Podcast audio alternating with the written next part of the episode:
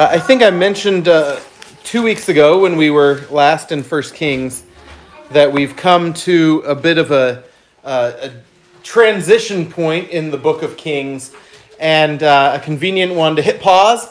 And uh, back in 2000, we started a sermon series of topical sermons moving through the catechism, the shorter catechism. And uh, we've done a little bit every year. All we have left is the last section, the beginning of which we were looking at this, this evening together um, about the means of grace, word, sacraments, and prayer. And that's what I want to do uh, this fall. And I, I think I mentioned when we were last in Kings, it's a great moment for that because we've looked at week after week after week of depressing Israel and Judah both getting worship wrong and falling within one generation into just uh, horrible sin. And if we want to avoid uh, being just like that, if we as the church today want to have revival, how do we go about that and where do we focus?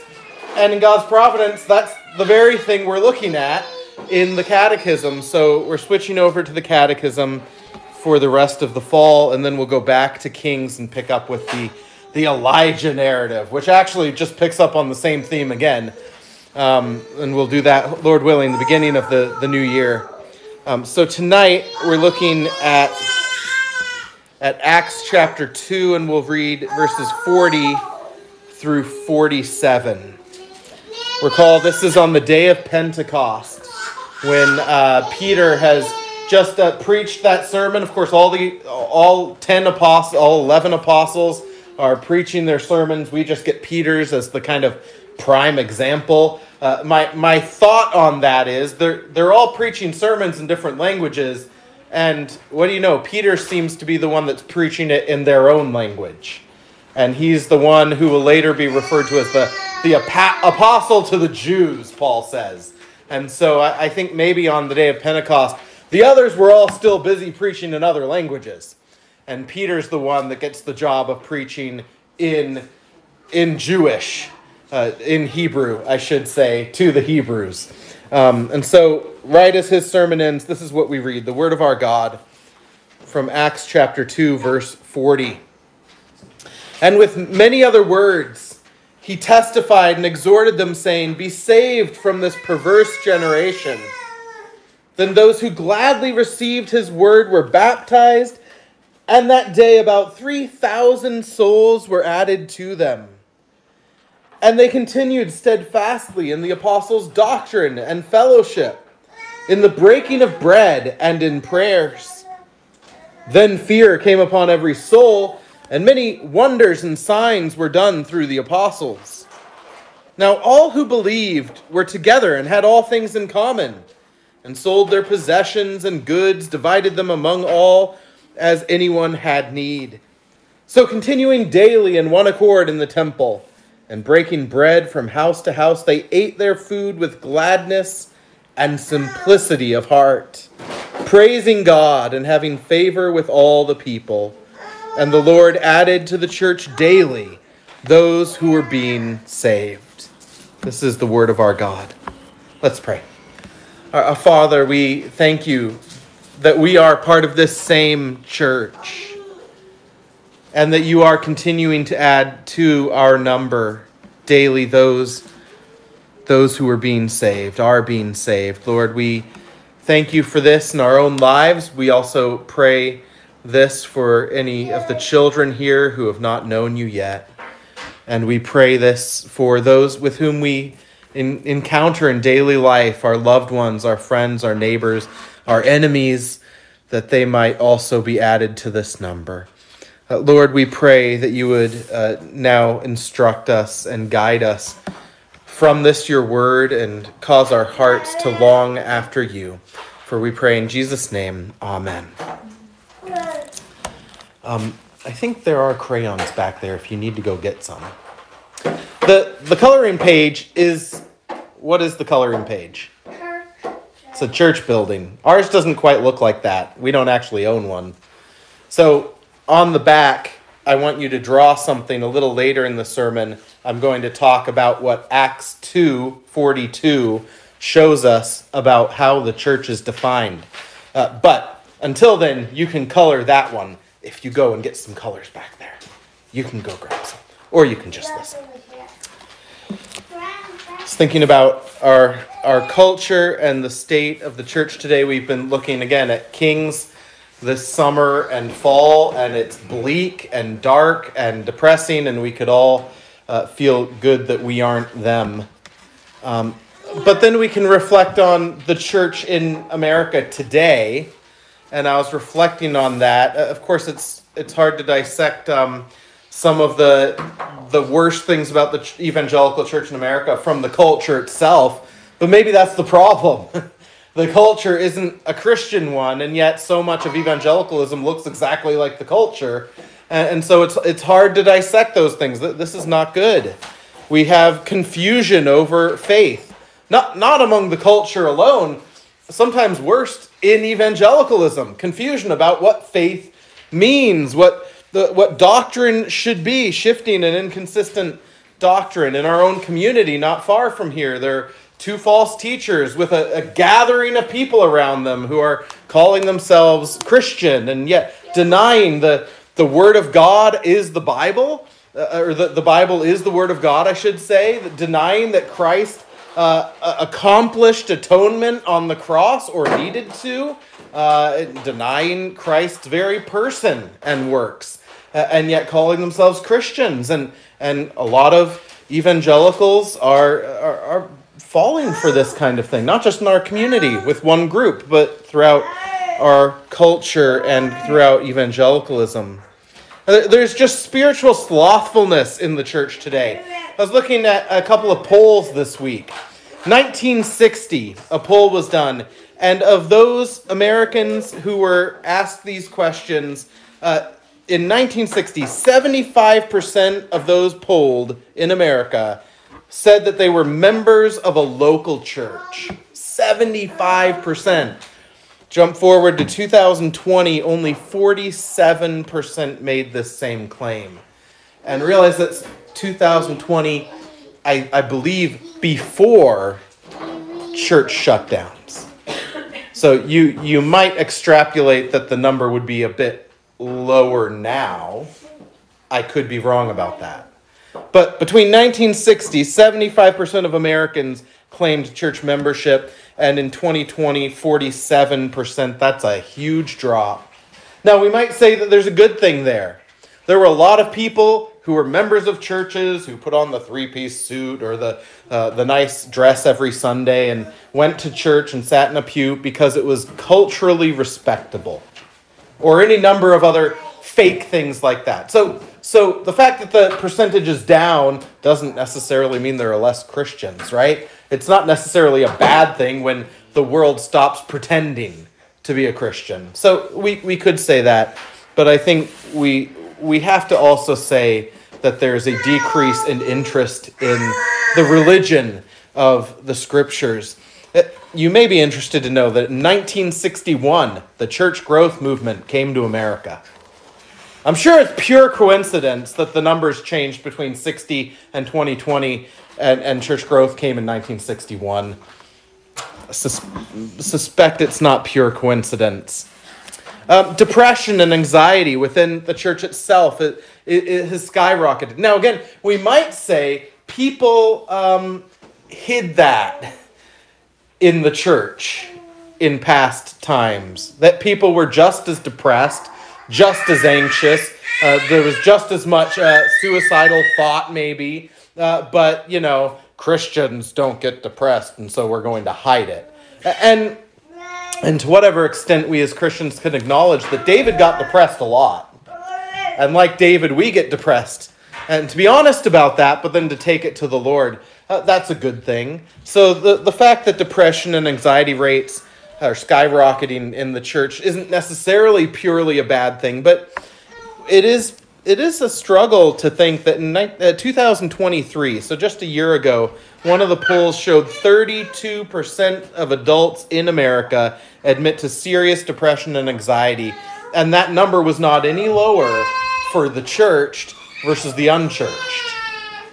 32%. That's I'm not great at my math, but I think that's almost just just one point away from one third of Americans struggle with severe anxiety and depression, and that's in the church as well. Suicide in America is at the highest rate it's been since the Great Depression.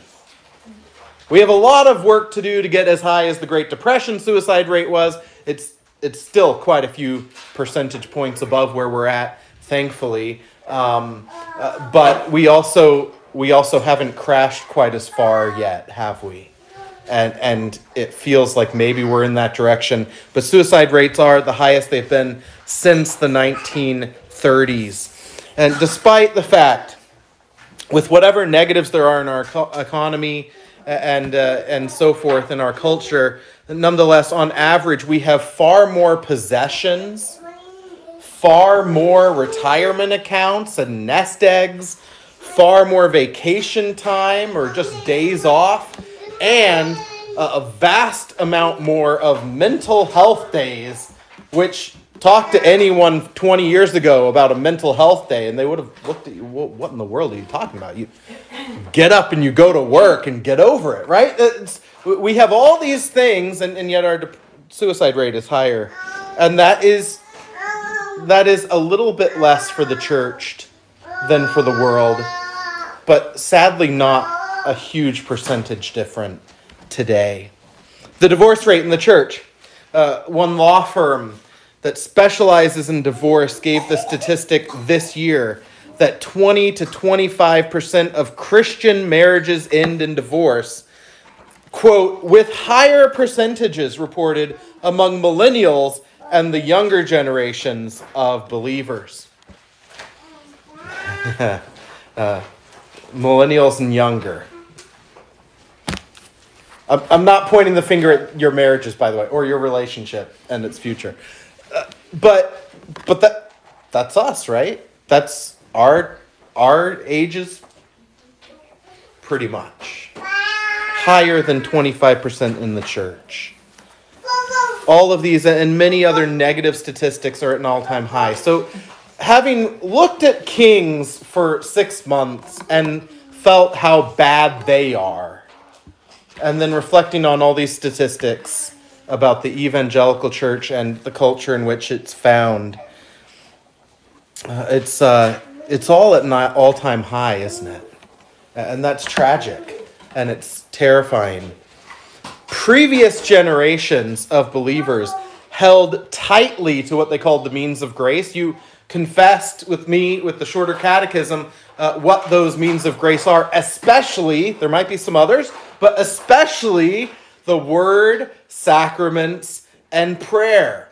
So the, the Bible, and later in the Catechism, we'll get into the Bible both read and preached, uh, the sacraments, baptism and the Lord's Supper, and prayer. And previous generations clung to these things for strength. You can read it in their journals. You can read it in their uh, in the sermons that were preached to them. They clung to these things for strength for the battle with all of the struggles we've just mentioned, which, which all these things I've just mentioned aren't new to the church. We're just, we're just, we're dying to, in a lot of these areas at a higher rate than uh, previous generations may have.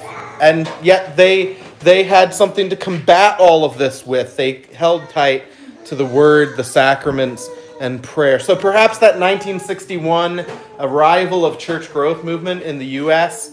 isn't so insignificant to these rates going up. The church growth movement, if you're not familiar with that, asks this question How do we get the most growth? It's right there in the name, right? Church growth. How do we get the most growth? How do we get the most people to come to church? Well, uh, the simple assessment that was given very quickly with the church growth movement was that people don't like going to a church where they have to confess their sin. That was that was one of the first things.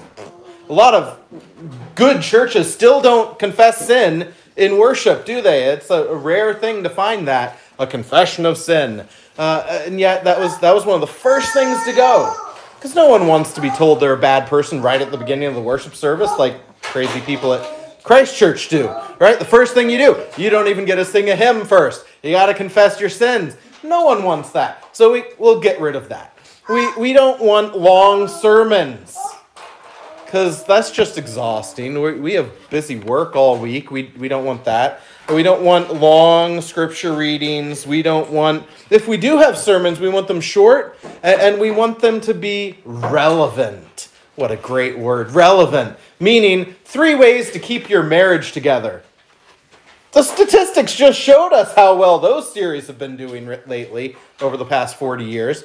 Um, you know, eight ways to be a better fill in the blank, right? And and again, how have those things been doing? But you know, church growth movement came in and basically sidelined the means of grace. Uh, who who wants to go to a church and be told we're about to do this weird thing with bread and juice or wine? and you're not allowed to participate unless you're a member of the Church of Jesus Christ. What visitor wants that? Well, all churches until about 1950 had some standard of saying you need to be part of the church, some church of Jesus Christ, to partake of the Lord's Supper. In, in the last 30 years, a lot of churches would just say, "Oh yeah, you've never gone to the never gone to church in your life before and you don't believe the gospel, but sure, go, go ahead and take the Lord's Supper with us." if we have it at all. And increasingly, that's sidelined as well. Uh, in, in fact, you notice baptisms often get pushed out of worship altogether. And I've tried very hard to keep us from doing that, even when we do an outdoor evening uh, baptism, like at, at Chris's house. I, I always try to make sure it's still in the context of a worship service you guys got a sermon before you were baptized right so so why because it's part of worship but we want to sideline that and we want to to make that a separate thing worship needs to entertain or be enjoyable and so i, I think it's not insignificant that as the means of grace kind of get pushed to the side more and more these statistics go up it, it it's not a surprise that when we minimize these things the church starts treating the means of grace more casually, right? If the pastor doesn't make a big deal out of word sacraments and prayer, the congregation starts making less of a big deal out of word sacraments and prayer. And I'm a little encouraged by some of these apps for devotions that I've been seeing lately. I don't love the fact that they're all apps for devotions, but some of them have a lot more word in them. I, think far too much devotional life has become here's this devotion someone wrote, and it might have a verse at the top of the page, or it might not. Uh, the, the word is even disappearing from how we do devotions. Why? Because it's become less of an issue in the church from the pastors themselves. It shouldn't be a surprise when we minimize these things in, in worship that uh, we pursue grace through more emotional issues, areas, means, or, or that we pursue uh, a spiritual life that, that has increased struggles because we're trusting in our emotions. Uh, and and we could go on and on, right? We we look for shacks in the woods where we can go off and meet Jesus and have him apologize for the things we don't like about him, instead of pursuing him in the Word and in the church. Uh, we, um, I'll leave it at that. Acts 2, day one of the church. Good place to go if we want to see what the church ought to be or how God showers his grace. Of course, on the day of Pentecost, we, we see the main thing about God showering his grace on people, what we could call the inward grace of God is what? The Holy Spirit falls upon the church. The Holy Spirit moves in hearts and minds to work life in them, to bring the dead to life, to give rebirth, regeneration, renewal, and conform their, their minds and their hearts so that, that people believe. There's the inward work of the Holy Spirit, but we also see in Acts 2 the outward, ordinary means or tools that the Holy Spirit uses. So as we look at these verses, for example, verse 40, we find preaching emphasized. Verse 41, baptism emphasized. Verse 42, Uh, those, those who've been added together. Added to what? Added to each other. That is, baptism unites you to the visible church. It unites you to the, the visible body of Christ on earth. And then what did they do? In some of the revivals that even took place in this region over the past several hundred years, that you would you would have people who walked forward and were baptized at a revival service. And i remember hearing actually someone uh, years ago actually tell me well my grandfather did that at, at whatever revival service whatever awakening. And uh, he prayed the sinner's prayer and he was baptized and and then he went home and he never stepped foot inside a church again and he beat my mother and he was such a, a horrible you know, fill in all the blanks. So that's why Christianity is a, a big a big lie, isn't it? Is that what we find though in this moment in Acts 2? They're baptized, they're added to the visible church, and what do they do? They continue, verse 20, uh, 42. They continue steadfastly. It's their life now. And verse 42 is especially, I believe, showing us Lord's Day worship. What do they continue in? Verse 42 Apostolic doctrine. What does that look like? Is that a, a book they were handed? Here, apostolic doctrine, like the catechisms we have. Well, hopefully, our catechisms reflect the apostolic doctrine. But, but what is being said? They were steadfast in hearing the word read and preached. That's apostolic doctrine. Faithful reading and preaching of God's word. In fact, look at Peter's sermon that day. It's full of scripture. Scripture read, scripture preached. Uh, they continued steadfastly in the apostolic doctrine, in the fellowship. Uh, this word, koinonia in the Greek, uh, can refer to a number of different things. One of them could potentially be the, the giving of tithes, the, the fellowship of giving for a cause, so tithes and offerings.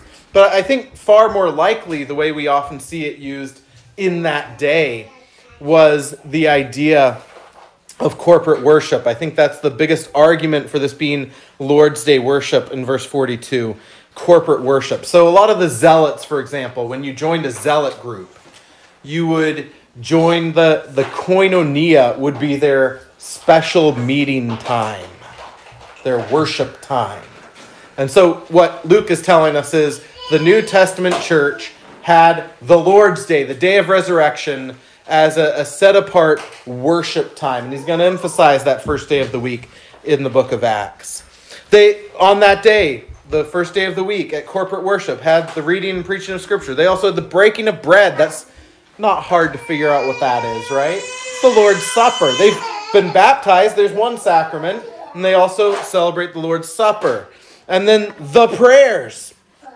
It doesn't show up as the prayers in most of our translations, but it, it should be the prayers, which could refer to one of two things, both corporate. Nothing against your personal prayers. Those, those are means of grace too.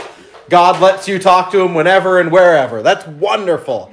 But here, probably what's being referred to is either the daily prayer services. Remember, remember excuse me, remember that people didn't have Bibles of their own, and some of them couldn't read. Although the Jews had a far higher reading percentage than most nations, which people often forget.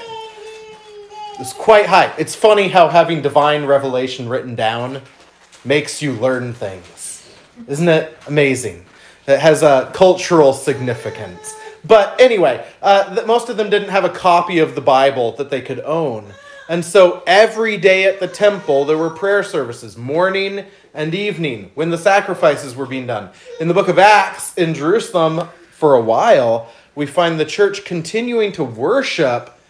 They don't worship where the sacrifices are being done, not, not after Christ rises from the dead but we find them in Solomon's porch, which is a little off to the side. It's kind of like renting a, a meeting room at the temple to have a prayer service.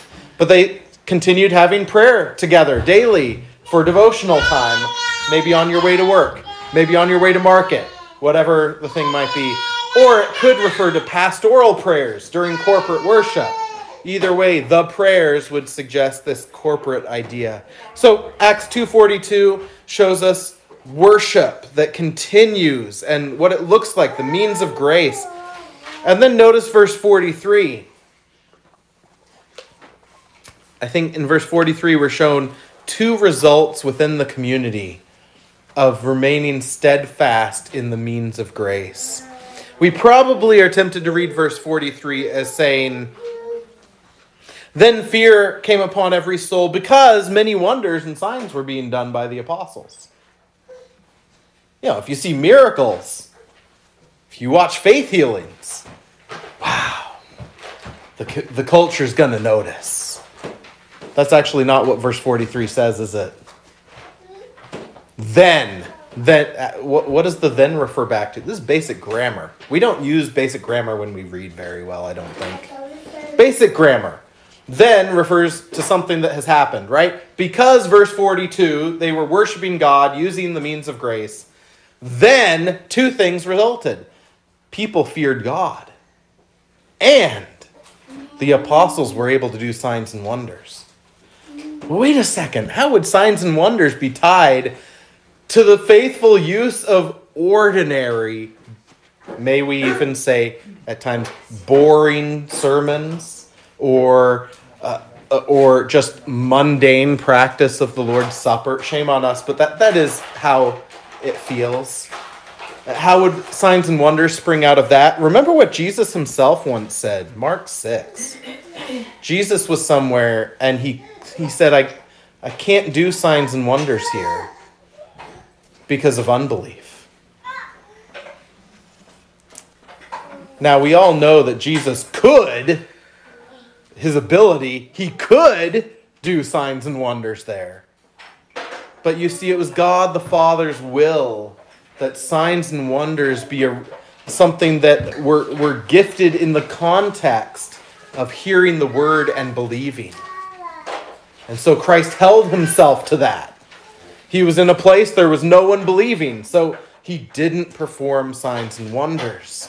And I think that's what we're seeing here. Because the word was going forth, the community was fearing, and the believers uh, were full of faith, so the apostles were doing wonders everywhere. There's even a verse in Acts that indicates that people were trying to get a hold of Peter's handkerchief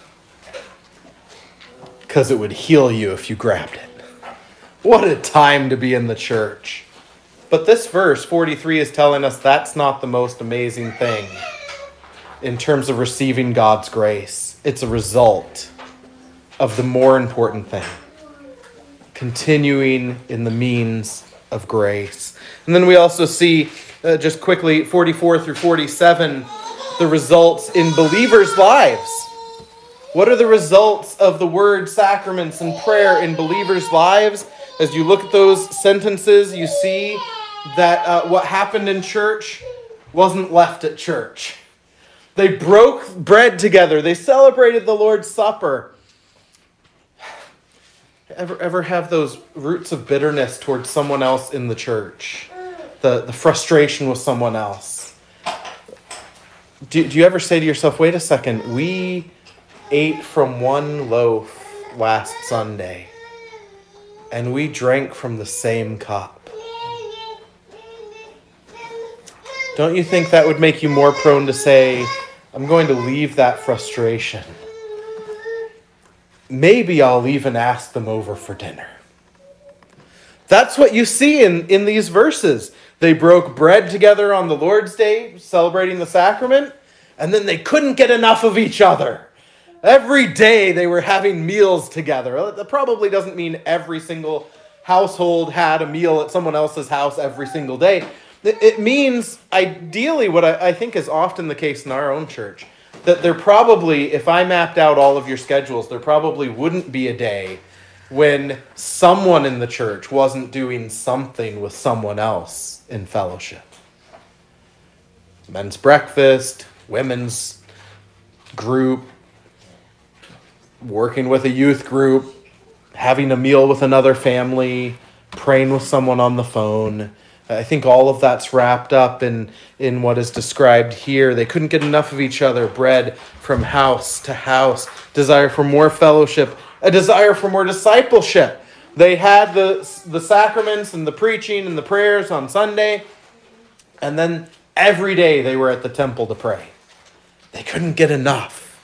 They couldn't get enough of devotional life together. And then uh, also the, the practice of mercy ministry and evangelism is here. And so often we think, well, surely these these things like a sermon like this one or or or celebrating the Lord's Supper, that gets in the way of us thinking about justice and culture. But you look at what the early church did coming out from this. They cared for those in need. They made sure, even if I had to sell property to make sure that you aren't starving, I'm going to do it. That was the church, and it's a result of the means of grace. And so we see these things word, sacraments, prayer given us in 42, and they're given to us.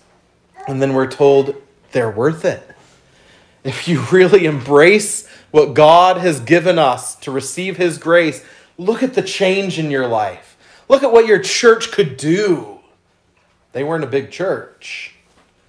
Actually, initially, they didn't have buildings either.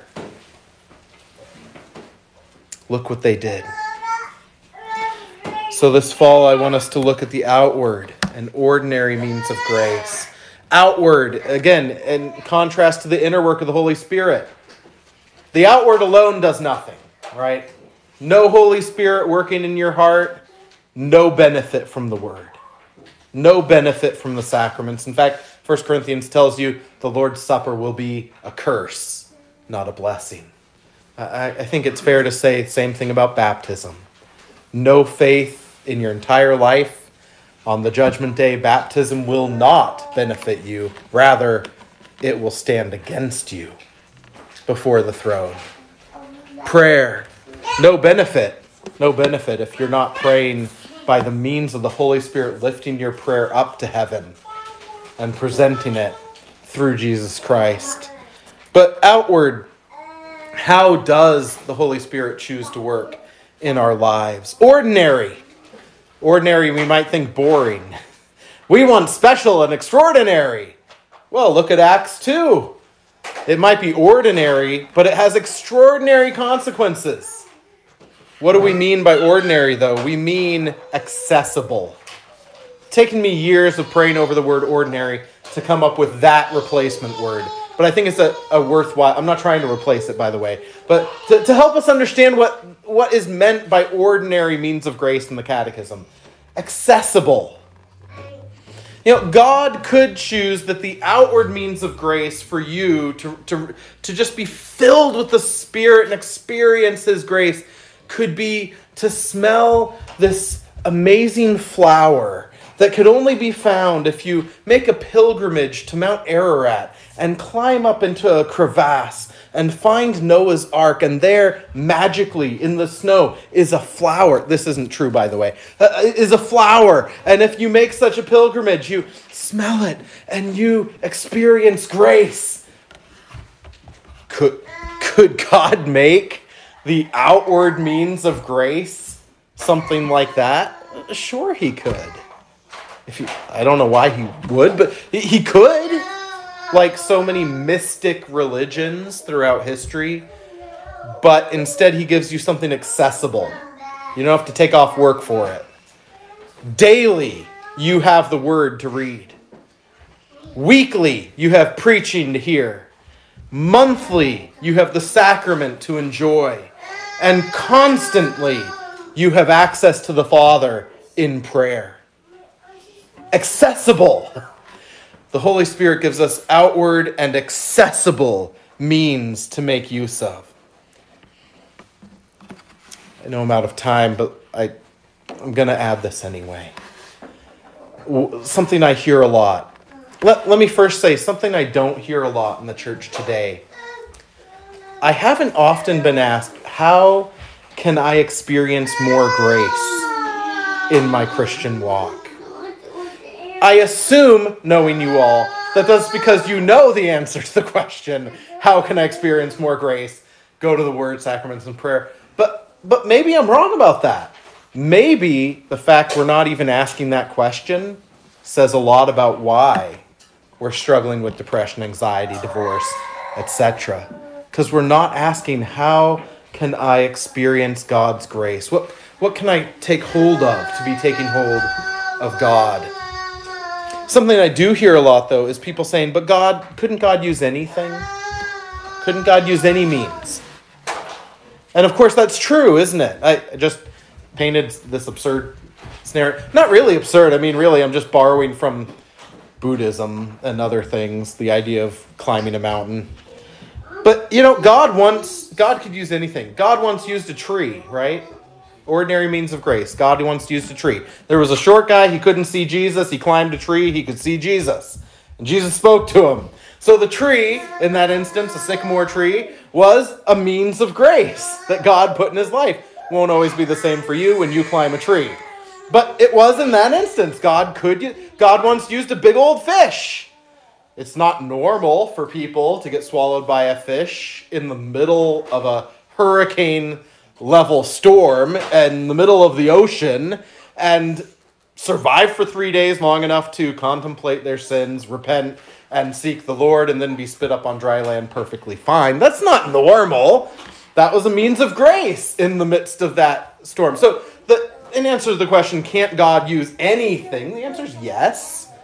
But of, of course, when we're asking that question, we're not really asking that question, are we? When we say, well, couldn't God use anything? If we say yes, but then say, but he's chosen primarily to use this or the sacraments, he's primarily chosen to use this. And what do we hear today in the church? This is a 2,000 year old book. How could it be relevant? How could it really affect my life? That's what, that's what we hear. So, what we really mean when we say, couldn't God use anything is, shouldn't God use whatever means I want him to use? I want him to use what? Uh, a faith healing, maybe. Uh, I want him to use a shack in the woods. I, I know I'm picking on that, but that's how our, our culture thinks, right? I'm going to go off and find Jesus.